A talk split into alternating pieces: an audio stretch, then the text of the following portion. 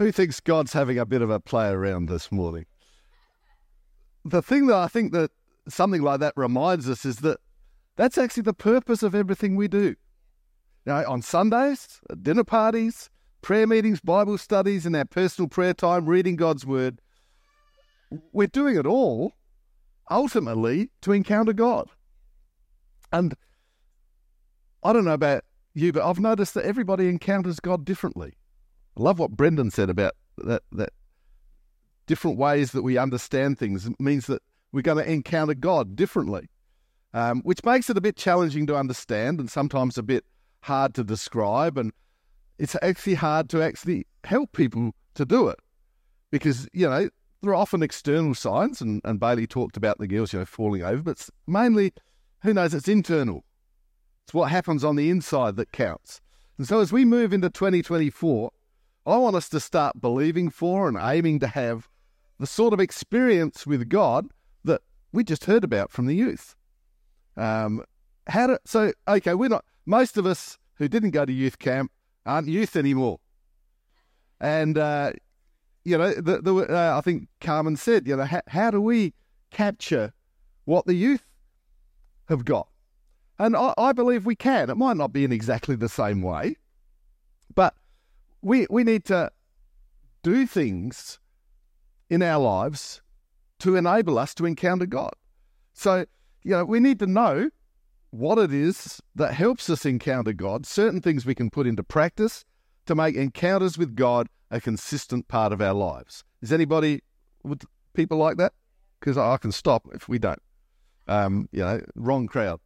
But okay, so let me ask you then: if you, uh, who's read the Bible? Few of you, good. Um, in the if when you read the Bible, what are some of the most mind blowing passages you read about people's encounters with God? Anyone? There's Paul on the road to Damascus, Moses burning bush, and, and Elijah, yeah. Mary, that's a good one, yeah. Any others? Esther, yes. Well, so, I mean, so there's, we read about incredible connections with God that people have made. And my favourite one happens to be that that one that Carmen mentioned, the the the experience that Paul has on the road to Damascus.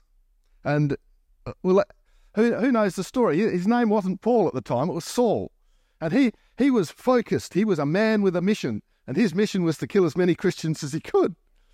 And so, you know, it says in verse 2 of Acts 9 as he was approaching Damascus on this mission, a light from heaven suddenly shone down around him. He fell to the ground and heard a voice say to him, Saul, Saul, why are you persecuting me? So he looks around. He says, Who are you, Lord? And the voice replied, I am Jesus, the one you are persecuting. Now get up, go into the city, and you will be told what you must do. And then the story goes on to the light went away and he found he was blind. And through a series of circumstances, he became Paul the Apostle that we know. And if we, if we look at the scripture, there are, there are seven things. I'm going to give you a list. Paul, uh, sort of Brendan sort of sort of um, dropped me in the deep end with this. But let me tell you, the, the list is there not for you to follow, but it's actually a list of things that will help us that we can actually do anywhere and everywhere uh, if we keep these things in mind. It's not so it's not a to do list. So I think I've I think I've escaped the, the, the trap there. But there are there are seven things. Seven's a good number. It's a good good biblical number. I chose it especially because I thought people will listen to me if I choose good biblical numbers. So wake up. Okay, the first thing we need to know if we want to have an encounter with God is to remember that uh, we are having an encounter with a person. Paul knew he was speaking to the person of God. The voice identified itself as Jesus. So he knew he was speaking to a person. And we need to understand that if we want to encounter God, it's not experiencing the force or, or a power, it's actually an encounter with the person of the Holy Spirit. He's not a force for us to use, he's a person he has feelings and he wants a relationship with us. So the first thing to remember is we're not trying to, this is not divination, magic, um, Star Wars or anything. We are here to connect with the person of God. A second thing to remember is the encounter with God is different for everyone.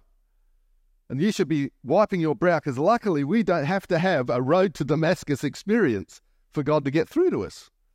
Every person is made uniquely, so it makes sense that God meets everyone in different ways. Sometimes encounters with God have physical effects on our bodies, sometimes it makes us emotional, sometimes it's a prophetic sign, and sometimes we have no idea at all what's happening. And guess what? It's all okay. The third thing to remember is that an encounter feels like something. Paul experienced the light from heaven, which caused him to fall to the ground, which may not be what we experience.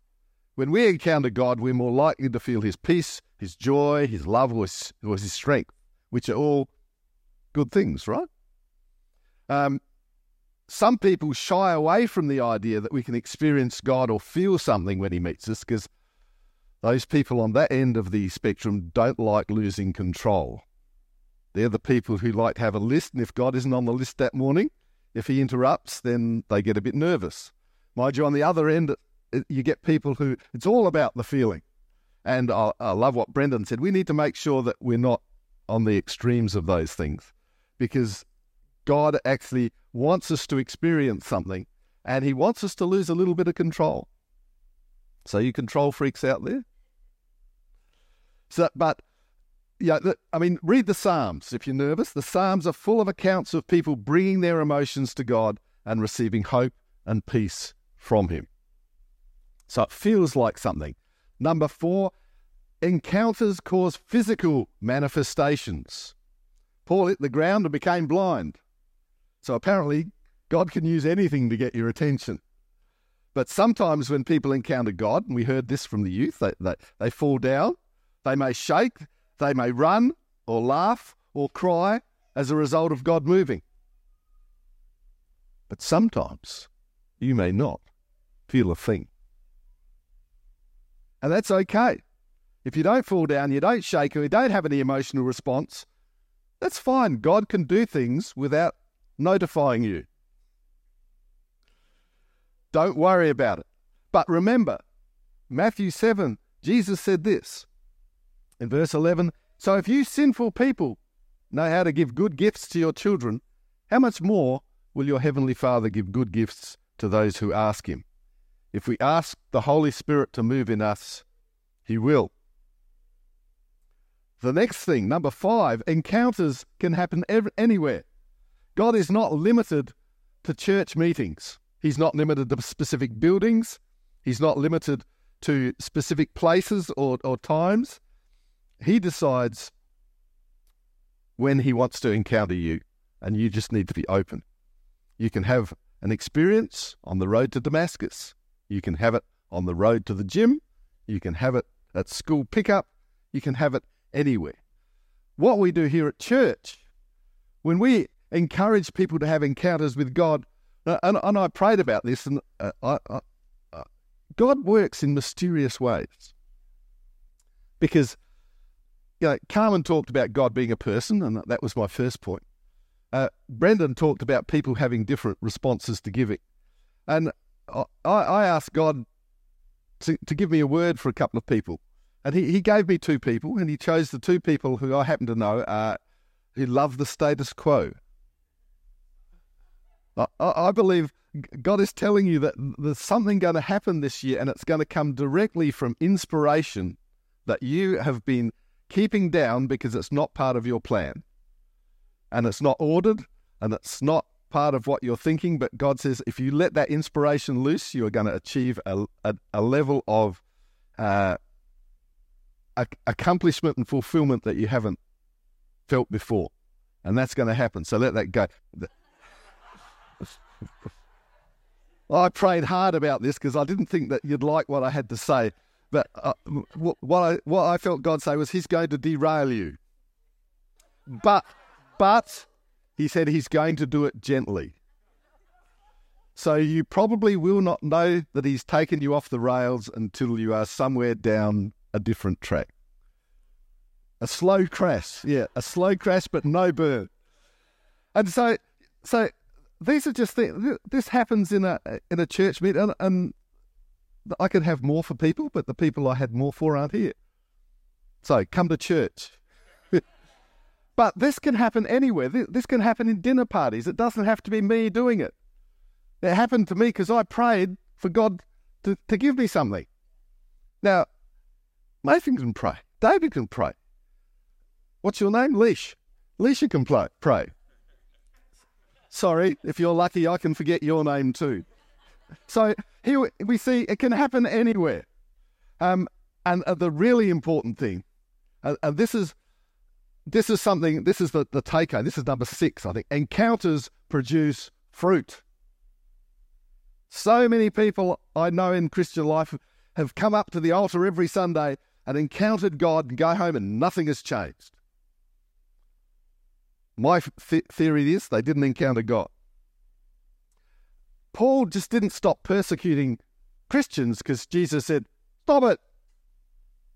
He, he made a choice because his encounter with Jesus happened to turn him into the greatest advocate for the Christian faith that's ever lived. Galatians 5 describes the fruit of the Holy Spirit, and those fruit are bound to show up when you have an encounter with God.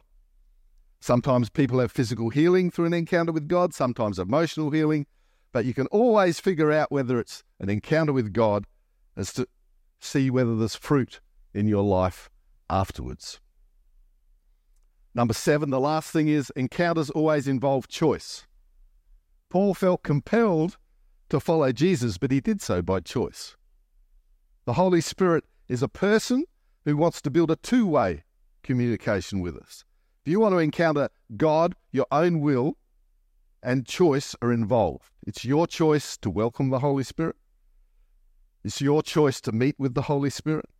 And it's your choice to be open to what He wants to do with you. It's also your choice to do whatever you like after you've encountered God.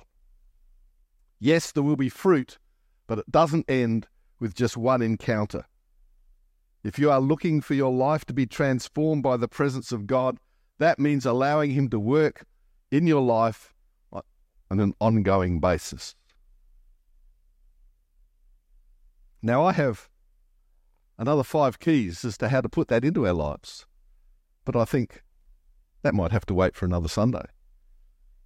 Because we've got this is a list, but notice it's not actually a to do list, and it's about list. This encounter is about a person. Encounter is different for everyone. It feels like something, it causes a manifestation.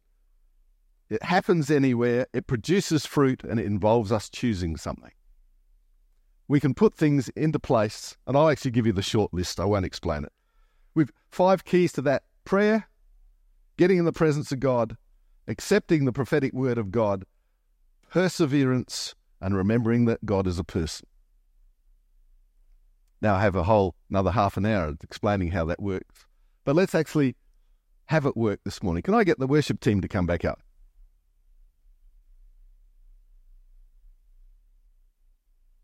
We're going to sing that song, Favourite Place, again. Because I, think that's a great reminder for us to actually take an active step to get into that place where we encounter God. And if you want to encounter God in a fresh way, if you're interested in making 2024 a, a new experience for you with God, I encourage you as we sing just to fill the altar, just to come and, and sing up here and to open yourself to the, and make a choice even to be open to God, to actually do something different this year. You might not have to make a list. It might not all work spontaneously.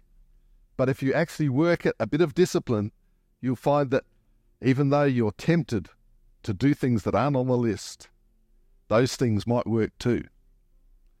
Because I've got to admit, I'm a bit like Brendan. I like to do things that aren't on my list.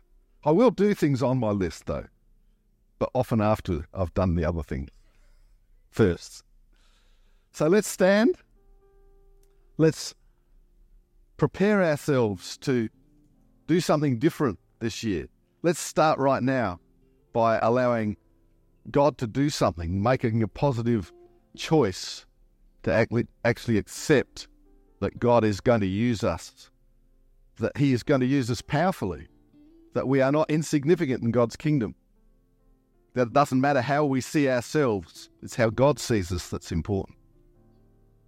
And He sees us as His hands and His feet and His heart on this earth. He uses us to bring healing, change. So let's think of ourselves in that way. Now let's be disciples of our Most High God.